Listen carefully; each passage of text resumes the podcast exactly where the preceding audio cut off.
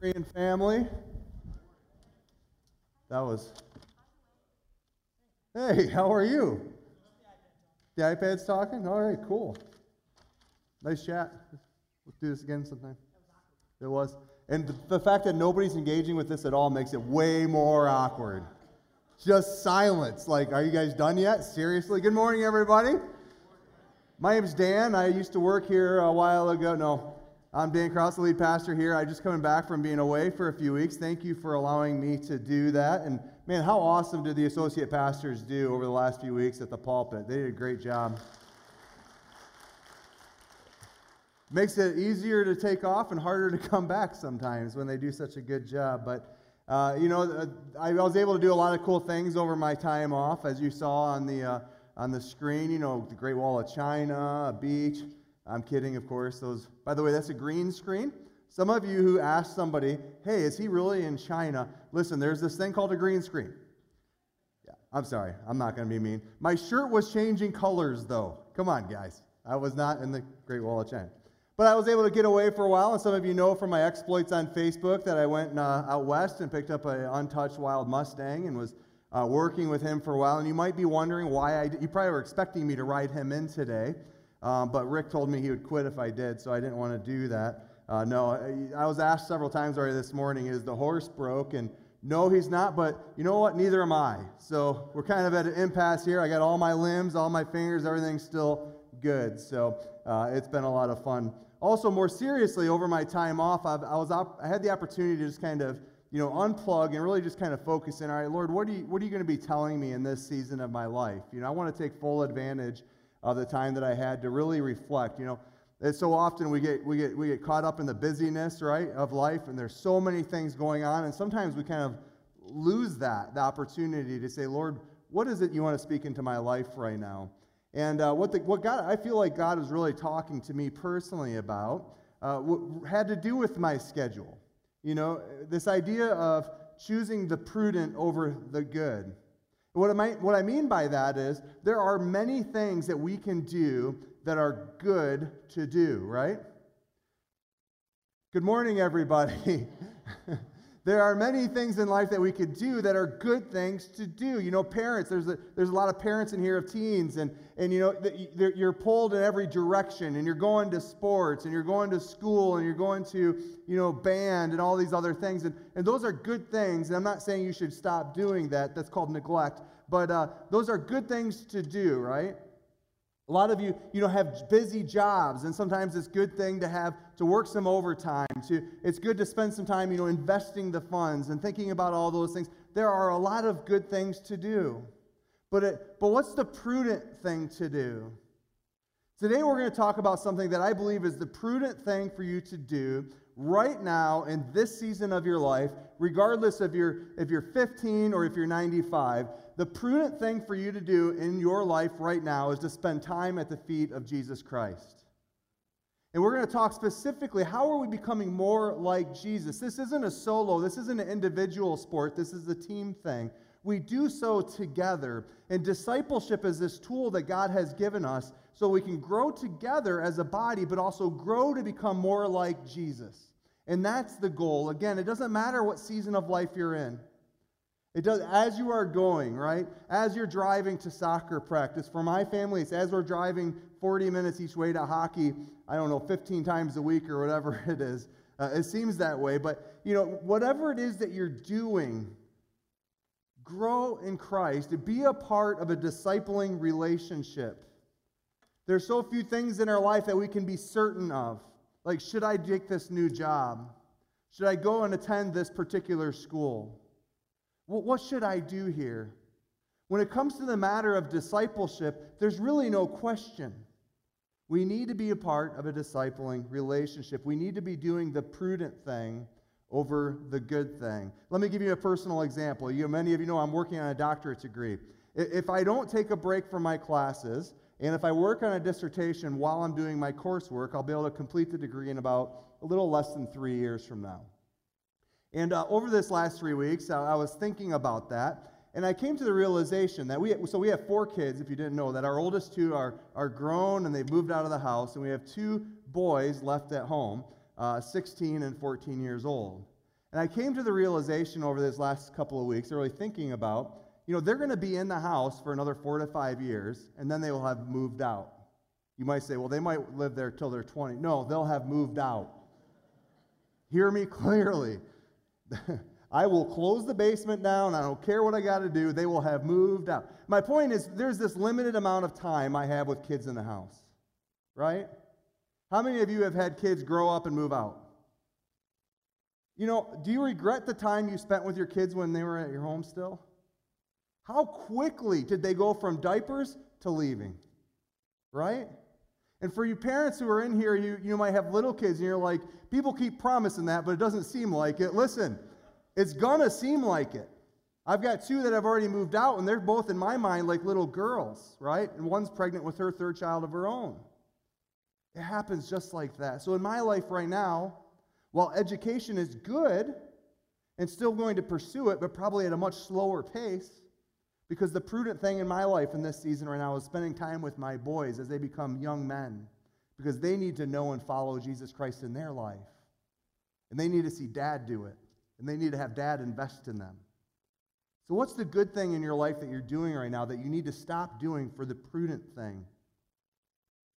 That's what we're going to be talking about. With that in mind, on my way into the office Monday, this text came to mind the story of Mary and Martha. Many of you know it, and we're going to be looking at that briefly in Luke chapter 10. So if you have your Bibles, go ahead and start turning. Luke chapter 10, verses 38 through 42. Let's, let's have a word of prayer before we jump in.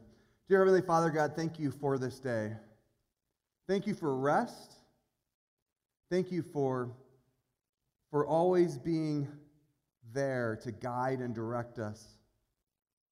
It's for our own good as we get to know you and we get to enjoy you together as a body. We thank you for that. God, thank you for people in our lives that are, are further down that road of discipleship who know you, who are, who are more mature in their faith, that can invest in the, those of us who are less mature in our faith. And God, thank you for giving us the opportunity to invest in others as we have been invested in. God, as we read your word, may it, make, may it help us take all, all of us to take a step closer to you today. We love you. In Jesus' name, amen. All right, find my glasses here. Luke chapter 10, verses 38 through 42. You guys doing all right? All right, I need some talk back today, all right? Can you do? Not while I'm reading, that'd be weird, but you get what I'm saying. Luke 10, 38 through 42. Now, as they went on their way, Jesus entered a village, and a woman named Martha welcomed him into her house. And she had a sister called Mary who sat at the Lord's feet and listened to his teaching. But Martha was distracted with much serving. And she went up to him and said, Lord, do you not care that my sister has left me to serve alone? Tell her then to help me. But the Lord answered her, Martha, Martha, you are anxious and troubled about many things. But one thing is necessary. Mary chose the good portion, which will not be taken away from her. Now, many of you, like I said, you, are very familiar with this story. You know, Jesus is going village to village. He's, healing people, he's doing miracles, he's teaching, and people are kind of hanging on his every word. He comes into this town and enter Mary and Martha, who invite him into their home. And in this text and sermons, Martha tends to get kind of uh, beat up a little bit for what she has done, right? Like, like Martha, for real, Jesus is there and you're worried about what's, on, what's for dinner. And she gets kind of beat up for that. But I don't know if that's fair. I mean, uh, isn't it a good thing to be hospitable and to serve other people? That's a good thing, right? You have people come over to your house. Do you just leave it a disaster? Oh, you're like, well, my house is never a disaster. Well, your kids have moved out. Congratulations. I got in trouble years ago at a sermon. I mean, we're talking 15 years ago. We had a bunch of little kids and running around the house, and I said, I, I brought up, I, I, I disclosed something that apparently I wasn't supposed to. And my wife is at the first service, so I didn't share it then, but I'm safe now. I, we have something in my house. It's called the fake house, right? If you come over to my house, you won't see my real house. You'll see the fake house. If you surprise us, you'll see the real house, and I'll get in trouble, right? But we, you know what I'm talking about. You have guests coming over, what, and especially if you have kids running around, you, you, you probably have a room where everything gets tossed into so you can have this clean house when people come over. You want to be hospitable, right? If you, you know you're having guests, you heat up leftovers? Probably not. You probably make a meal. You probably even make a dessert to go with that meal, right? You, you want to make sure you're serving those who are coming to your house, and that's a good thing. That's showing honor and respect, right, to the people who are coming and visiting you. The Bible even tells us we should be hospitable. So here's Martha. She gets beat up on this text, but isn't she just being uh, servant minded and hospitable? Isn't, aren't those good things for her to be doing? And that's my first point this morning. Listen, Martha did a good thing. Start back in our text. Uh, uh, now, as they went on their way, Jesus entered a village, and a woman named Martha welcomed him into her house. Well, of course she did, right? This is Jesus. Again, at this time, Jesus is going from village to village. He's growing in fame as this teacher and this miracle worker, and people want to know who he is and, and what's going on. And, and, and Martha, knowing that, wants to make sure she puts her best foot forward and cleans the house and prepares the meal, and she's busy serving the group of Jesus and his followers. That's a good thing. It's a good thing. You know, Martha must have known of all of his travels and all that he was doing, and she likely just wanted to be hospitable. Martha was doing a good thing as she was serving Jesus and his followers. Galatians 5:13 says this, "For you were called to freedom, brothers. Only do not use your freedom as an opportunity for the flesh, but through love serve one another." Isn't that what Martha's doing here? Is serving one another? But while Martha, uh, I'm sorry, yeah, but while Martha was doing a good thing, Mary was doing the prudent thing.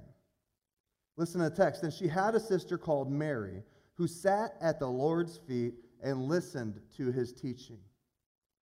Mary was willing to forfeit the good thing for the prudent thing. She had an opportunity to sit at the feet of Jesus, and she was going to take it regardless of what else was going on. And of course, the poor point of the story was Martha should have been more worried about that as well. That she should have forfeited some of the good things that were going on that she was doing for the prudent thing in that moment to sit at the feet of Jesus. And before we shake a finger at Martha, how many of us do that on a regular basis? That we forfeit opportunity to sit at the feet of Jesus for all of the good things going on in our lives. You know, sometimes it's as simple as turning your radio off and, and put, you can, this is 20, 2021, you can listen to the Word of God as you drive around. Every excuse that we could come up with. Listen, we have opportunities to sit at the feet of Jesus. Let's take those opportunities. Let us not forfeit the prudent for that which is good. While Martha was busy serving, Mary was busy listening, listening to Jesus. Mary, Mary apparently rightly perceived the appropriate opportunity and utilized it by listening to Jesus. Friends, are we doing that in our life? Are we listening for the voice of Jesus in our lives? Or are we so distracted by the good that we continually neglect the prudent? I can tell you for myself, this, is, I was a con- this was a conviction I've had over this time off. That so often I've, I've taken the good and, and, and, and stepped into the good and neglected the prudent. And I'm sure many of us could probably testify to the same thing. Again, the hours I spend doing the good thing, am I spending that same amount of time in the Word of God, in prayer? And am I being challenged by somebody who is discipling me? Listen, I'm your pastor, but I still need to be discipled. That doesn't end. As a matter of fact, no matter what season of life you are in right now, here's something I can say to you with certainty. You should be in discipling relationship. Every one of us. Our deacons, our pastors, our young people, you know, our busy parents, the retired, we should all be in discipling relationships. How often, though, are we distracted from what is prudent by doing what is good? Again, our, our discipleship is for every season of our life. Jesus says, Martha, Martha, you are anxious and troubled about many things, but one thing is necessary. Mary has chosen the good portion, which will not be taken away from her. Friends, no matter what season of life you are in, choose growth, choose listening to Jesus. He's given this incredible tool of discipleship where we can, iron sharpens iron, we can grow one another as a body and individually more like Jesus. Take full advantage of it, regardless of what season you're in. Listen, the church needs you to grow and to help others grow. Mansfield needs you to grow in Christ and to help others grow in Christ. I've heard it said that the church is God's plan A and there is no plan B in reaching the world. Are you doing your part? Are you growing in Christ? Are you helping others to grow in Christ? Again, here is where this text gets so personal and applicable for us. Every season of our lives have different focuses and different things that occupy our time, many of which are good. In every season of our lives, spending time at Jesus' feet is the right and prudent thing for us to do. You will never regret that time. You will never regret that time. Coincidentally, it is also the best thing we can do for our marriages, spending time at the feet of Jesus. It's the best thing we can do in our jobs, for our jobs. It's the best thing we can do for the relationships that we have with our friends. It's the best thing we can do for the relationships we have with our children. Is spending time with Christ and discipling relationships with other people in the body. It's the best thing we can do for our grandchildren. Friends, your grandchildren need to see you following Jesus and being in discipling relationships. How do you think they're ever going to do it if they don't watch you? Our kids need it desperately. Our marriages need it. Are we spending time with Christ? Are we in discipling relationships? Kelly and I both were in uh, this one on one discipling relationship with a, with a couple down in Texas years and years ago. Uh, I brought him up before Todd Voss, and he, he's a pastor at a church at the, uh, I think you guys say the state that's, the, what do you call it? The state up north? Yeah. Am I allowed to say Michigan here? No? I, I looked at Drew, he said no. That time that we spent in, these, in that one on one discipleship, it was like spiritual steroids. It didn't take away time from me and Kelly or take away from time from me and my kids. It made me a better husband. It made me a better dad. It made me more available to my wife and to my kids. Do the prudent thing. Enter into a discipling relationship. Grow and become more like Jesus. Sit at Jesus' feet. Be a Mary and do the prudent thing. Our main idea is this everything in our life that is good and important to us benefits us most when we are at the feet of Jesus. I'm going to say it again. Everything in our life that is good and important to us benefits the most when we are at the feet of Jesus. Everything. Everything. Let, let that be the well you drink from that flows from you in the rest of the areas of your lives. Be at the feet of Jesus. And it's because of this truth that we have adopted a discipleship plan that we all want that we want all Bereaners to become proficient with. And we are in this is actually the last of our series in foundations where we're kind of giving you a 30,000 foot view of that plan. Uh, since I've been in vocational ministry, I've, I've come across this question time and time again. Uh, people saying, listen, I, I want to help others grow and become more like Christ. Or I know this person and they said they want help studying the Bible. You know, where do I start? We want to give you a tool that's that thing, that that's a place, that's something you can use to start that conversation with. You're not going to have everything. If, if you want everything you need to know, we've got it here in the Word of God. But this is a tool that can kind of help you demonstrate and explain some of the concepts that you're going to find in the Bible and help people to understand them in their context a little bit better. So I'm going to pivot a little bit right now, and uh, we're going to kind of overview where we've been in foundations. And we know it's a summertime. Uh, many of you have, have, missed Sundays, those kind of things, and being on vacation. And uh, while you can go back and watch online, I want to make sure that we've given ample opportunity to kind of be familiar with some of, um, at least again, like I said, the 30,000 feet view of this information. Excuse me. So, first, I'm going to start with this. Why does Berean exist? And then we have our mission statement. We want to be a community of Christ followers, enjoying God together, growing in grace and truth and taking life in Christ to the heart of Ohio and beyond. Now, our staff is doing a very good job understanding this and implementing this uh, mission and this uh, purpose statement into their ministries and into their lives. But, but it's important that Berean does the same thing, that we're speaking the same language. um, that we're all, we're all in and invested in this. Again, a community of Christ followers, enjoying God together, growing in grace and truth, and taking life in Christ to the heart of Ohio and beyond. Uh, we break it down a little bit in something we've called the Life in Christ Triangle. We've explained this already several times. I'm going to do it real quickly again uh, for those of you who might be new. And, and I'll be honest, I've heard it a bunch of times, but I still need to go back to it so I can be fresh on my mind. So we have this Life in Christ Triangle showing up on the screen here, and it demonstrates three different important relationships with our life in Christ the up, the in, and the out. Uh, we'll break that down a little bit further. The up, we, we use the terminology enjoying God together. Now, why doesn't it just say serving God together or obeying God together? Listen, for those of you who have had a relationship with the Lord for a number of years, you will amen this. Following God is a joy. It's a joy. We ought to enjoy God together. We shouldn't show up all angry like you're looking at me right now. We should smile. Why? We should be overflowing because we're enjoying God together. Matthew 22, 37, you shall love the Lord your God with all your heart, with all your soul, and with all your mind.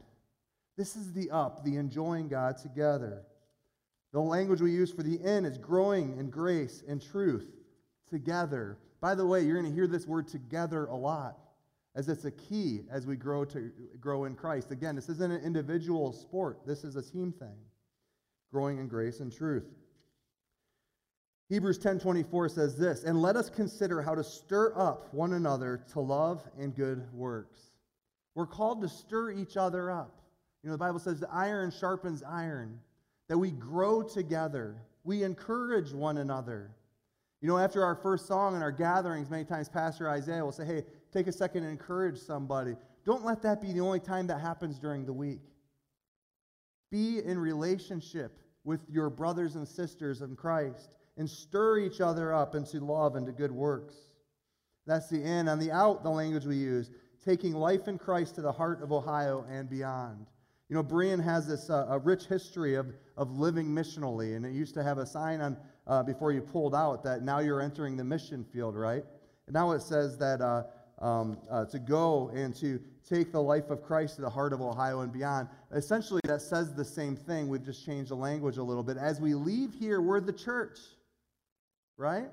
You've heard it said, we're not gathering here to go to church. This is the church gathering to gather to worship and to learn and to encourage one another. But when we leave this parking lot, this world needs us to go and to be the church. Matthew 28 19, go therefore and make disciples of all nations. As we are going, as we are going, we are to make disciples of all nations. Again, this is the life of life in Christ triangle, the up, in, and the out. And we use this kind of to, to help explain some very um, important truths in a really simple way. Now, what is a disciple? If we're going to, if we want all of us to become disciples of Jesus Christ and to grow in our faith, we should probably be able to have a definition so we know what we're trying to aim for. And the definition that we're going to use is this A disciple is a devoted follower of Jesus who is enjoying, gathering, and going. A disciple is a devoted follower of Jesus who is enjoying, gathering, and going. Now, back, and we're going to do a little bit of the overview here, back to our life in Christ triangle. The up, some of the key words there, some of the things we've discussed over the last week, few weeks is this. Uh, it includes the gospel of Jesus Christ. It includes our gospel identity, who we are in Jesus. And of course, it includes God's word. Um, I've introduced this next shape to you, if you would, a couple of times called the Kairos circle. It's a, uh, it speaks of a moment in time, uh, maybe where God gets your attention. Now, since I've talked about this before, I'm going to do it really briefly, but essentially it's something that we can use while we're discipling others or even in our own walk with God when we've noticed that God has gotten our attention. Now, that can happen in a big thing, right? It could be you've walked your daughter down the aisle, God's got your attention. Been there. I know that God's got your attention in that moment. It could be a, a loss of a loved one. It could be, uh, you know, you, one, of, one of the people you love, maybe one of your kids is straying away from the Lord and God has your attention right now. Or it could be something, you know, maybe not as, as big. It could be, you know, you, you overhear one of your kids say a word they shouldn't say, and you know where they heard it their mother, right? Whatever the case may be, God's got your attention, right? God's got your attention. And in that moment, we call it a kairos moment to say, all right, and this is why it's important to walk with other people through this life, right? In discipleship. So you can say, hey, listen, Dan, you, you just told me this big thing. God's got your attention. Let's go through this kairos circle together, right? So the first half of that circle is all about repentance. You know, you, you, observe what's going on in your life that caused maybe this thing to happen or, or, uh, or how God's got your attention. You reflect on it. You discuss it with somebody. It's much easier. You discuss it with God you discuss it with somebody else, and you move on to this believe part. Now you make a plan, you become accountable to somebody, and you act on it. And what that happens is when you travel this circle, instead of coming out after God has gotten your attention with no gain or no growth, you begin to grow to look more like Jesus. Now, our discipling walk is a, a steady stream of kairos circles, and we're not going to get there, right? We're not going to be Jesus on this side of heaven. However, as we continue to grow, we, stop, we, we start making new mistakes in our life. You know, I coached hockey for a number of years, and one of the things I like to tell the kids is make a new mistake today. Why? I knew they would make mistakes because they weren't perfect, but you know what? Let's have some victory over the last mistake that you made. Let's grow from it. Let's learn from it. Let's make new mistakes. This is a tool that kind of helps us to do that, you know, to, to, to grow and to overcome the things that we have been struggling with. So that's the, the up. But the in, some of the key things here are community life, community gatherings, and community on mission. Uh, we've talked about that over the last few weeks. John 1 35 through 39 says this The next day, again, John was standing with two of his disciples, and he looked at Jesus as he walked by and said, Behold, the Lamb of God. The two disciples heard him say this, and they followed Jesus. Because what happens is when we're, we're, we're discipling somebody, they start to grow as we are growing, right? And what a cool opportunity is that to see somebody that you're pouring into, to see them become more like Jesus. This is, again, this isn't drudgery or, or, or, or, or something that's just not fun at all. We get to do this as we're enjoying God. And it's so sweet and it's so awesome. I want to show you this little, uh, uh, uh the next few slides. I don't think this won't be a review. I don't think we've showed these yet. Um, but we're kind of trying to place, like, when we're discipling people, uh, there, there's a few things that, are, that we have to think about. Are we going to be high invitational or are we going to be low invitational? And what do I mean by that? Let's just jump to Matthew 16, 24, 25. Then Jesus told his disciples, If anyone would come after me, let him deny himself and take up his cross and follow me. For whoever would save his life and will lose it, but whoever loses his life for my sake will find it. Let me ask you, do you think does that sound highly invitational or low invitation? You can answer. You won't be wrong, probably. High. It's a high invitation, right? Jesus told his disciples, if anyone would come after me. This is, hey, if anybody wants to follow Jesus, this is a high invitation. Jesus came and he allowed everybody to put their faith in him. He has died for the world so that they might know, right? That's high invitation. We should be highly invitational as a church body and in our discipling groups as well. Now let's go on to challenge. Is there low challenge and high challenge? Uh, and what we do when we kind of cross these up, we find right where, where the sweet spot in discipleship is. So go ahead to the next uh, slide real quick. And that is in, in, the, in the quadrant in the top right here, right? Discipling, uh, you feel empowered with a high invitation and high challenge. Uh, if you go down and, and you're, you know, you're the, high, I'm sorry, high challenge but low invitation, it can be discouraging. You're feeling stressed out. You're not really connecting and those kind of things, right? Moving on to the lower left. If you have a low challenge and a low invitation, it's kind of boring. It's kind of apathetic, right? And then, of course, the top left here, low challenge, high invitation, you, you create consumers, right? You can be completely anonymous. You don't have to connect, but everybody's going to be super happy that you're there and never really challenge you to grow. Right? In a discipling relationship, do you think that's going to help somebody grow and become more like Jesus? No. We use this word, we use the word could become tolerant, right? Tolerant of sin. And we should never become tolerant of sin. So again, the sweet spot on discipleship with this is the upper right quadrant here, where it's a high challenge and a high invitation. And we want to ask ourselves a question as a church body Are we welcoming people and are we challenging people? Are, are we hitting that quadrant right? And uh, that's one of the, the important things that we're trying to ask here. And by the way, I'm wrapping up here. I'm going to ask the band to go ahead and come back as we uh, up, and we're going to close with the, with the song. again, this is the, all the sermons on this series have been online. We're, we're doing these classes in different formats. So, uh, what we're doing in this series is really a 30,000 foot view. We want to get more uh, involved. But uh, again, with the, the, the, gospel, I'm sorry, the life in Christ triangle kind of ending on the out is this gospel fluency. It's this, uh, this gospel fluency. It's kind of knowing where your story uh, intersects with the gospel of Jesus Christ and be able to communicate that. And, all, and finally, we want to establish mission, missional practices in our lives. And we're going to be doing that, many of these things, through the missional communities. You're going to hear a lot about that we're looking to launch this fall. Some have already started. If you're wanting, by the way, more information on maybe leading a missional community or being a part of one, uh, you can go out this door in the middle after the service, go over to the uh, uh, welcome desk and get some information there or get, give, your, give your information. We'll get a hold of you. We want everybody at Berean and part of one of these missional communities. So, these missional practices, what are they? First of all, whatever it is we're doing in our lives, we need to begin with prayer. We, we, ha- we are so privileged to be, to be indwelled with the Holy Spirit of God as a follower of Jesus Christ. We are so privileged to be able to go to the throne room of God with our prayers. Make sure we're taking full advantage of that. Make sure that we begin everything we do with prayer. In our discipling relationships, we need to learn to listen to what's going on around us and to what people are saying.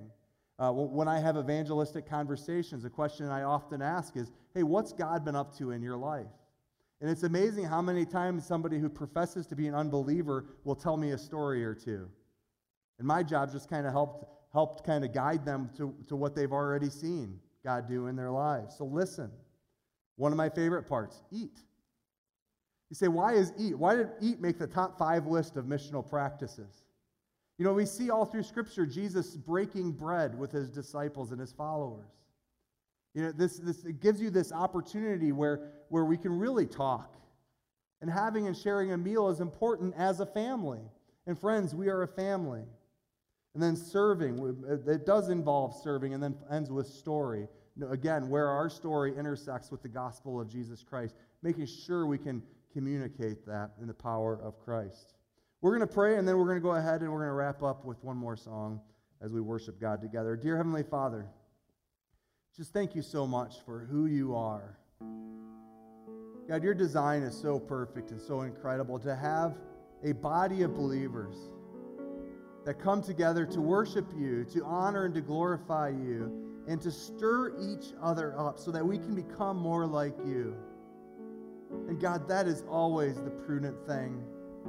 In a world where there are so many good things to occupy our time, we know the prudent thing is to be at your feet and to do so together as we grow to become more like you. As the world is so, so desperately needing the church to do. God, we love you and we praise you. In Jesus' name, amen.